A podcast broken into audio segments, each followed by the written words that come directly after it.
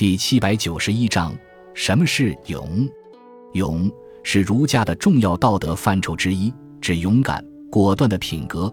孔子将勇看作是仁者所必备的条件，并且将勇与智和仁相并举，曰：“智者不惑，仁者不忧，勇者不惧。”但是，君子的勇士应当以义为前提的。君子以义为上，君子有勇而无义为乱，小人有勇而无义为道。孔子又说：“恶勇而无礼者。”可见，勇的品质的发扬是应当以对于礼合一的尊崇为基础的。孟子继孔子之后，对勇的内涵做了更为详细的阐发，指出真正的勇士深明大义，能够通过自省而做出进退选择的理性之勇，是合于气节、道义、敢于担当的道德之勇，而不是逞强好胜的血气之勇、匹夫之勇。